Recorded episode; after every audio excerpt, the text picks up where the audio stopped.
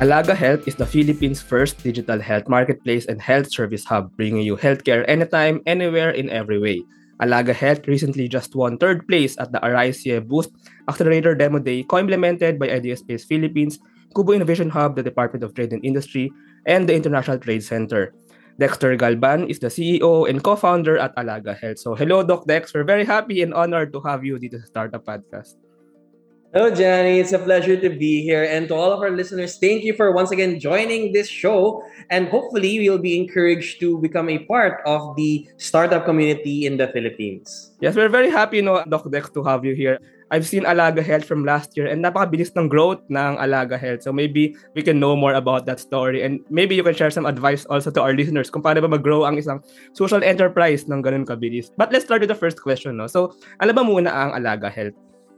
Yes. So Alaga Health, as you've mentioned, is the Philippines' first universal digital health marketplace and health service hub or health service aggregator that allows both patients and health providers, so that includes your doctors, nurses, psychologists, among others, to access and provide, so two dynamics, health services ranging from your telehealth to in-person health services, even your laboratory care, amongst others, all within a unified mobile and web platform. To make it simple, basically, we are your everything, anything health platform so that kapag may kailangan ka tungkol sa iyong kalusugan, alam mo merong mag-aalaga sa iyo.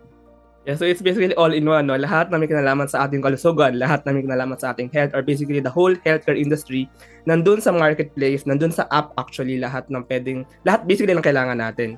Let's start first with the digital part, ano, kasi Alaga Health nga is the Philippines' first digital health marketplace. Pero, ano ba muna ang advantage ng pagiging digital? Like, how crucial or important is it to make health services digital, kumbaga? Or yung access, kumbaga?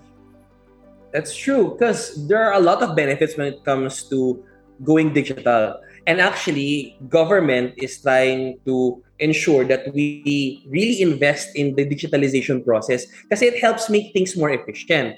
And one of the things that we saw that was lagging was investment in terms of health tech. Bakit? Kasi kalimitan, since it's very manual in terms of the process, mahaba yung pila, mabagal yung processing, people are buried in administrative work, that the actual care part, medyo lumiliit yung time spent on that. And at the same time, no, it allows us to free up our health personnel from doing administrative work or things that are going to block their capability na talaga makapag-render ng health service. Plus, it will allow everyone to have access to the right information. Because one of the first things that they would ask, especially if they're not feeling well, may nidinaramdam sila, may pakiramdam silang hindi maganda, ang una na tatanong, may kakilala ka ba? Sino ba yung kakilala mo? Yung mabait, yung mura, yung magaling, yung malapit. Those are the considerations always.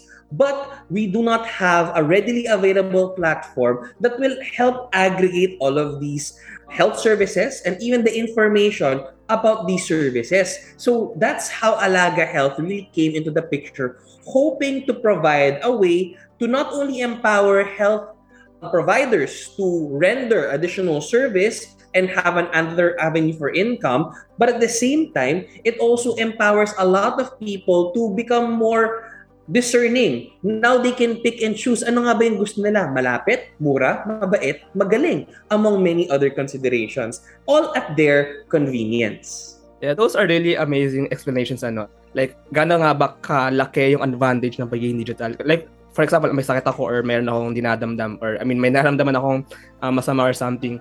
Imbis na pupunta pa ako sa hospital mismo or sa clinic kasi nga yun lang yung alam kong pupuntahan, pwedeng i-check ko muna sa, sa website or sa app at mako-compare ko nga aling clinic ba or hospital ba yung may ganitong specializations or maybe some financial concerns and maybe when I go to the clinic do, baka pipila pa ako and nanay pang nakaka-stress pa, madagdagan pa yung ano ko, yung nararamdaman ko. So, I think na I, I really agree na ang laki nga ng advantage or ng benefit ng pagiging digital. Pero let me ask you, Doc Dex, kasi you're a doctor, ano, parang meron bang hugot to or meron bang story na nagpasimula ng parang, I mean, why really did you want to solve this problem? Like building Alaga Health's digital health marketplace?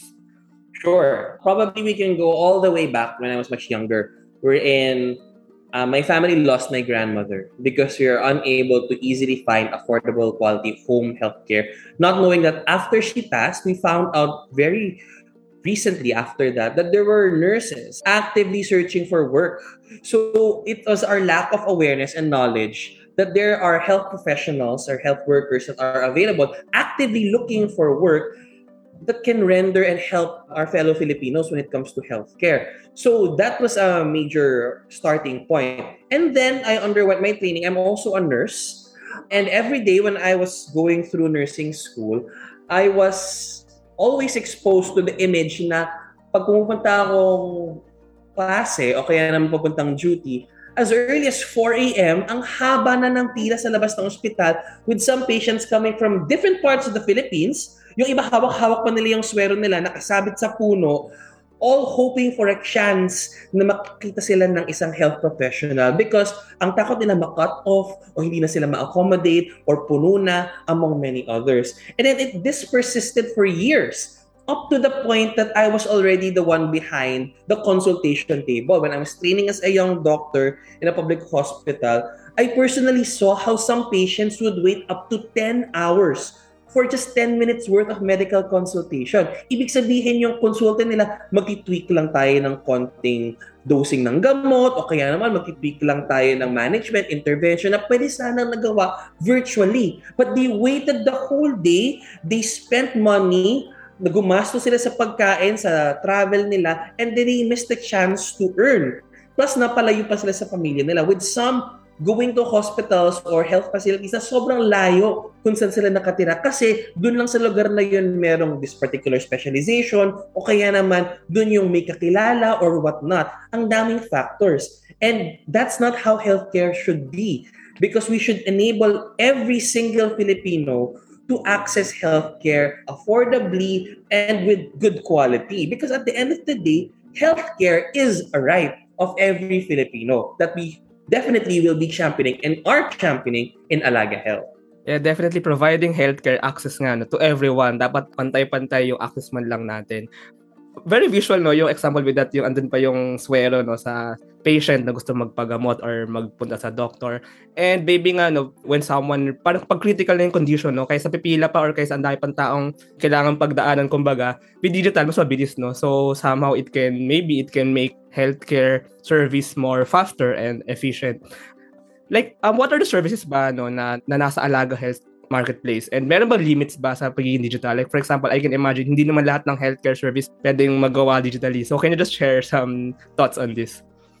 In terms of services, our top rollout is still telehealth. Why? Because in light of the pandemic, it was one of the things that we wanted to push because it was one of the things that were needed dahil maraming takot pumunta ng ospital. The thing is, especially during the height of the COVID-19 pandemic, hindi naman ibig sabihin na meron tayong global pandemic at nakafocus sa COVID-19 na lahat ng ibang sakit na wala na. They still exist. Meron pa rin may heart condition, merong lung problem, meron mga kailangan magpa-check for the reproductive health, may endo problem, diabetes, among many things. These conditions still exist and kailangan nilang mabigyan ng atensyon. And this allows us to render service even outside the bounds of the hospital. But here's the thing. We do know and we actually welcome na maraming biglang lumabas na telehealth companies, na mga digital health services. I find those to be absolutely good and well because it allows the Filipino community to become more accepting of digital health because it was a good way para ma-unclog natin yung mga health centers, magkaroon tayo ng access and chance to choose the best services that are available. That is why even during that time, we decided to look and survey the entire sector to see what will make us different. And our approach is that instead of establishing different companies focusing on a single strand, for example, telehealth or home care lang, or probably laboratory lang, instead, let's provide a mechanism that will allow us to aggregate all of them for them to see that from the ground up, instead of different companies biglang nag-merge, so hiwa-hiwalay sila ng sistema, iba-iba ng mga proseso, we wanted to build one from the ground up that is fully based on, nakaayon siya sa pangangailangan ng mga taong sa palagay nila ay kumbaga nakalimutan o kaya naman are part of the gaps. Kaya most of the time, Alaga Health works with a lot of patient organizations, NGOs, nonprofits, MSMEs. So yung mga problema nila yung ina-address namin because as a small enterprise that's hopefully going to continue growing, our intention really is to address those that are not being addressed by anyone else. So, kaya ang ginawa namin, nag-focus kami sa pagkakakabit-kabit ng iba't ibang systems. For example, nag-telehealth ka, pero kailangan mo rin pala mag-face-to-face, naka-iba to ka kaagad na mag-schedule siya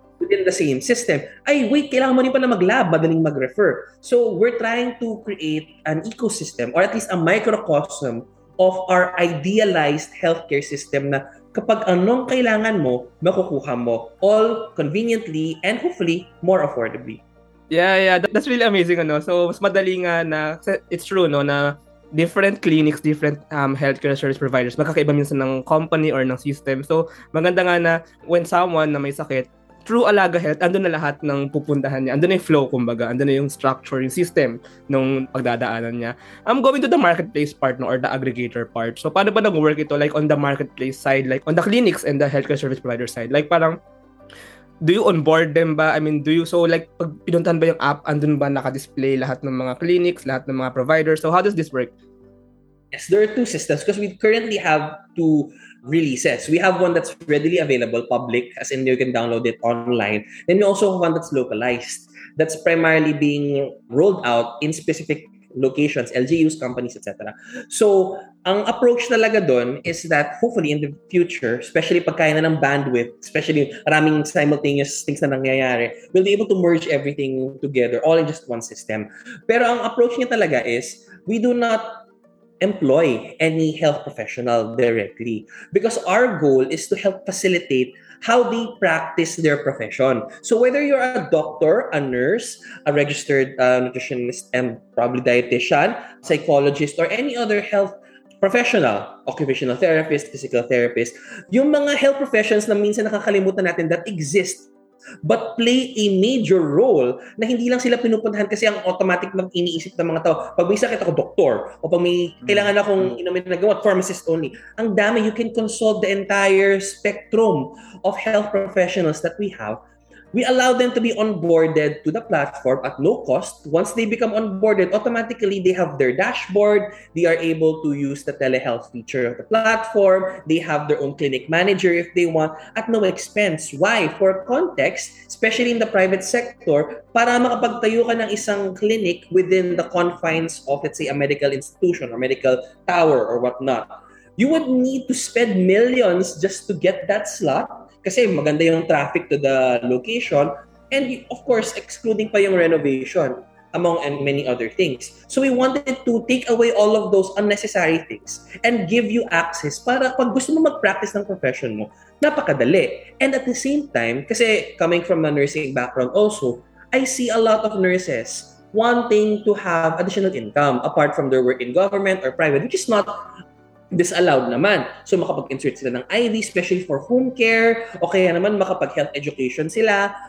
We're giving them the platform to do so. Kasi one of the biggest issues ng nursing community natin, actually all health professions, is that they find that there are limited opportunities for growth and revenue here. So one of the things that we do is to give them a reason to stay and to adjunct kung ano pa yung kailangan nilang income na flexi. Kunyari, after work, edi I take on probably a home care check-in with someone that I will pass by na malapit sa bahay. So, it allows them that flexibility to practice their profession. And also, in terms of continuity of care, mas maganda. Kasi usually, alam especially ng mga madalas pupunta sa mga doktor nila na long term, pag magka-consult sila, ay, nagbakasyon si doc, ilipat natin sa kung kanino na iba naman. So, pwedeng ngayon, they now have the option. They can still do that if that's their preference. Pero they also now have the option na, ay, nag-abroad si Doc. Pero ang kailangan ko lang naman, mag adjust lang kami ng dose. I can conduct telemedicine even if they're abroad, amongst other things. So, also, to add to that, kasi our focus really now is more on the international community. When we were brought to Switzerland as part of our company showcase, because we were invited by the World Intellectual Property Party Organization tsaka yung IFPMA to talk about our startup and our progress.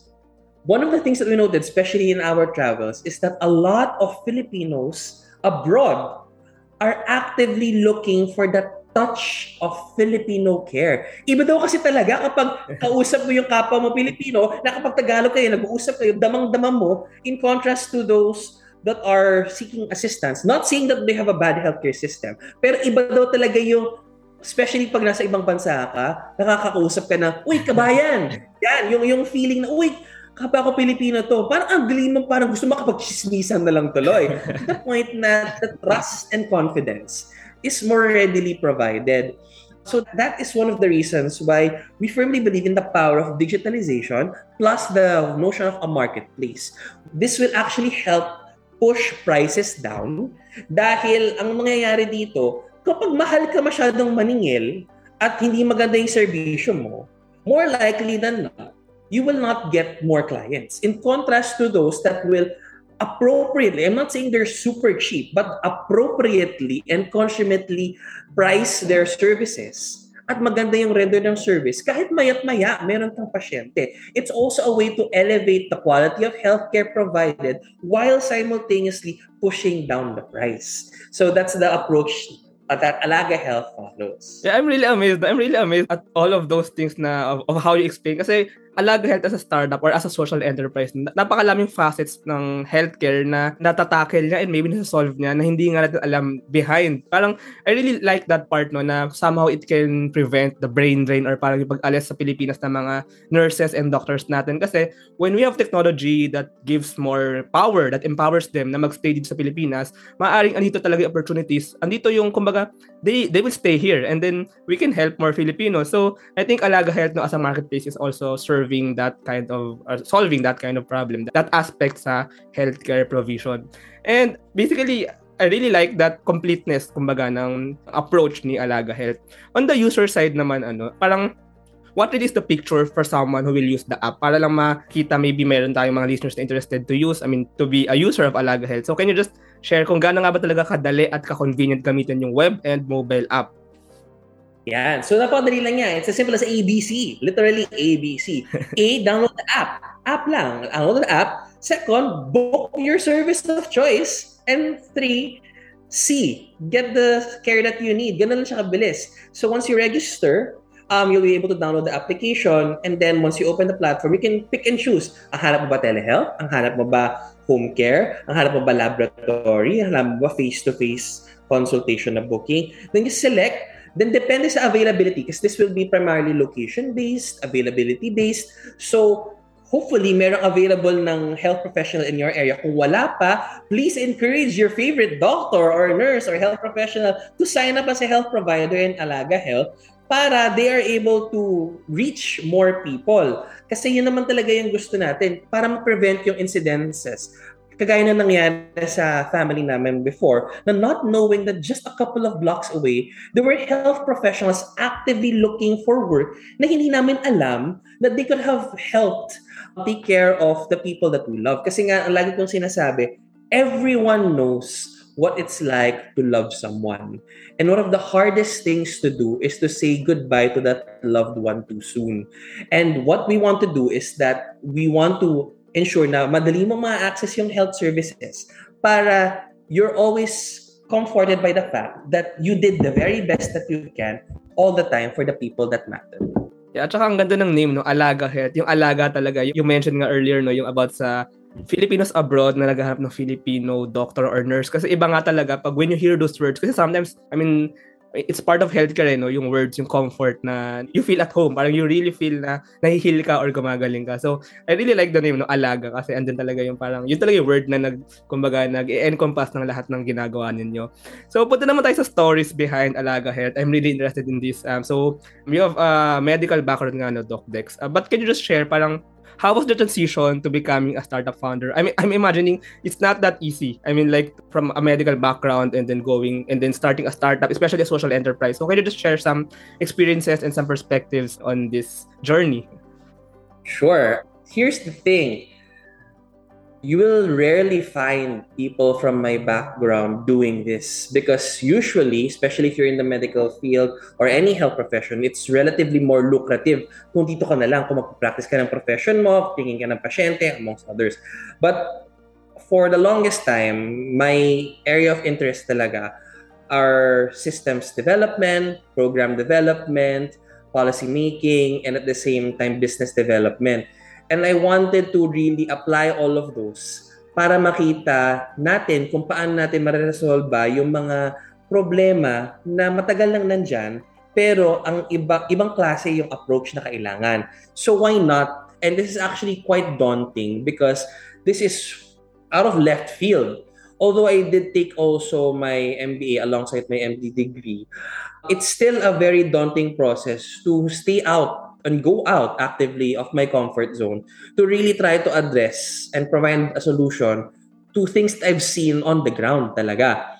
So at the same time, I also studied again Masters in Public Management to now see how we can better improve the healthcare system by bridging the private sector initiatives with what government is doing. Kasi at the end of the day, ang gusto naman natin, it's supposed to be health for all. Hindi lang health para sa mga may pera, hindi lang health para sa may kakilala sa gobyerno. It's supposed to be health for all. So that's the reason why I really wanted to take a chance and see what we can build, what we can do. Whether we succeed or not, at the very least, we did our best or exerted our best effort to make it happen. And hopefully, we will succeed so that we can help adjunct any gaps that are present when it comes to healthcare service delivery. Kasi iba rin talaga, especially when you hear stories of nurses, doctors migrating abroad because they do not feel that there are a lot of opportunities for them here, not only to practice their profession, but to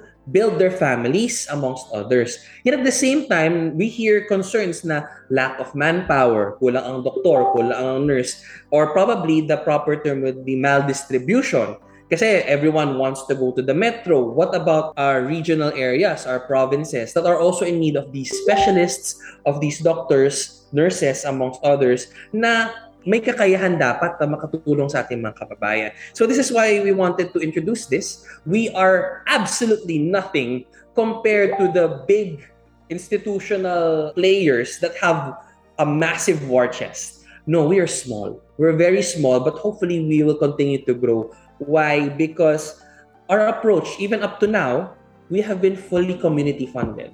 All of our funding, apart from, of course, the personal savings that we used to start, all came from grants, from hackathon wins, from competition prizes, all of them really geared so that we can prioritize what to spend on and to really focus on the things that the community needs and wants.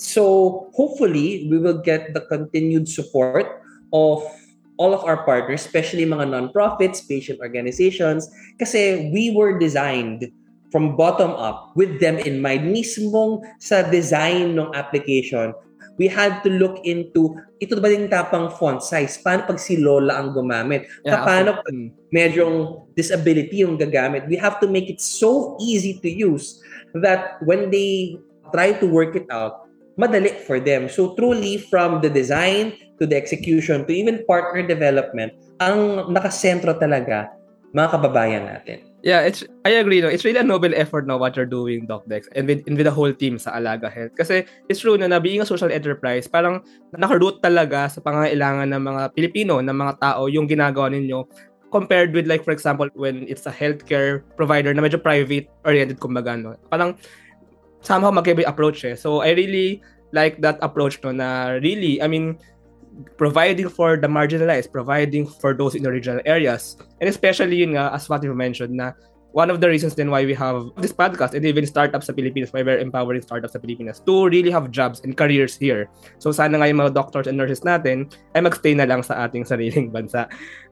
Anyway, no, so continuing your journey, I really like Alaga Health's journey kasi it's very, ano eh, it's very community driven nga and parang from the ground talaga. So you've joined nga many incubator and accelerator programs and even competition. So can you just share parang ano ba talaga nagda-drive sa inyo to go forward and yeah, to build Alaga Health? In terms of drive, really yung mga personal experience. If you would even look back at the way that we recruit and invite people to join. Uh, we're open to working with anyone and everyone. Because the skill sets, of course, may mga key skills na kailangan, especially for tech, because tech is very specialized and it's also very expensive. So really, one of the things that we look for above the skill would be the reason for being. Why do you want to join? We tell them upfront, why do you want to join a startup wherein you can be earning so much more elsewhere? You can be doing so many other things, but why join a startup? If you want to get rich fast, this isn't the place for you. But if you want to help us build something, if you want to help um, create a solution, then let's work on it together. And that's why we really love it when it's our team na talagang humuhugot from their own personal experiences. Probably a family member within their family experience difficulties accessing healthcare, or they themselves are having difficulties managing their healthcare because of possible gaps. So we really look more into the purpose of everyone else when it comes to joining the team. Because again, we tell them if this is perceived to be a get rich quick kind of scheme, this isn't the place to go. Because really, our intent here is long term. And whether it takes one year, two years, 10 years, 20 years, or so, we will keep going in any way that we can. We will go where we're needed. It might be necessary for us to pivot in the future or probably hyper niche. It really doesn't matter. But matters is we will do our part towards improving healthcare access for all. Yeah, it's really different though when your startup is really purpose driven. Kumbaga, that's really uh, a mission. Speaking of those programs no, and competitions lang that Alaga Health has been conquering or parang you've been winning a lot of these competitions eh. So recently, actually last month lang, no, Alaga Health won third place at the Arise Ye Boost Accelerator Demo Day. So, can we know muna yung experience in this program and maybe parang how do you think did you win the Demo Day? I mean, parang ano ba yung naging pitch ninyo, especially you're a social enterprise, ano? So, parang, I mean, what do you think made you want this Demo Day? First and foremost, I'd like to thank the Arise plus eBoost Accelerator for the opportunity to be part of the program because it was a concerted effort not only by our international partners but also by the Philippine government through DTI amongst others and of course Kubo and Idea Space. But in terms of being able to provide a definitive answer as to why we won, I really don't know. because the truth of the matter is whenever we join competitions, whenever we join hackathons, any pitch endeavors, it's really more about sharing our story and what we've done. And our goal, of course, at the end of the day, is it would be nice if we would get additional support. But above all else, we were actually being supported by one institution offering us a partnership with funding amongst others. But one of the things that we told them is apart from funding, what we need more is a partner or our partners. Because although this sounds weird coming from a startup, at the end of the day, money is easy to find. Particularly, you can there's so many ways to fundraise, so many ways to get easy access to funding. You can loan, you can fundraise, equity fundraising, amongst others. But at the end of the day, what really matters more is beyond the funding, we need partners who are actually going to believe in the purpose of the company, believe in the purpose of the social enterprise, and actually assist us in terms of ensuring that yung goal ng startup will actually be achieved. More important than any kind of profit or margin that happens year on year. Because at the end of the day, you always have to ask ourselves, once we've done all of our work trying to fix up the system, the digital aspect, the sales, marketing, etc., we would ask ourselves, are we happy?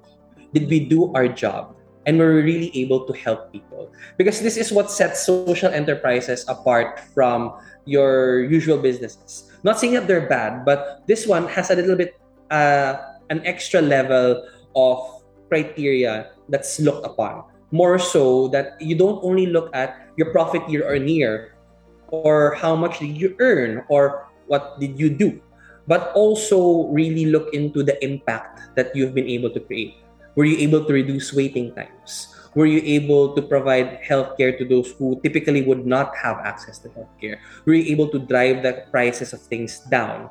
Were you able to give job opportunities to those who wanted extra income? Were you able to highlight the other professions na nakakalimutan that are there that have a huge role to play your occupational therapist, your speech therapist, your physical therapists, among others?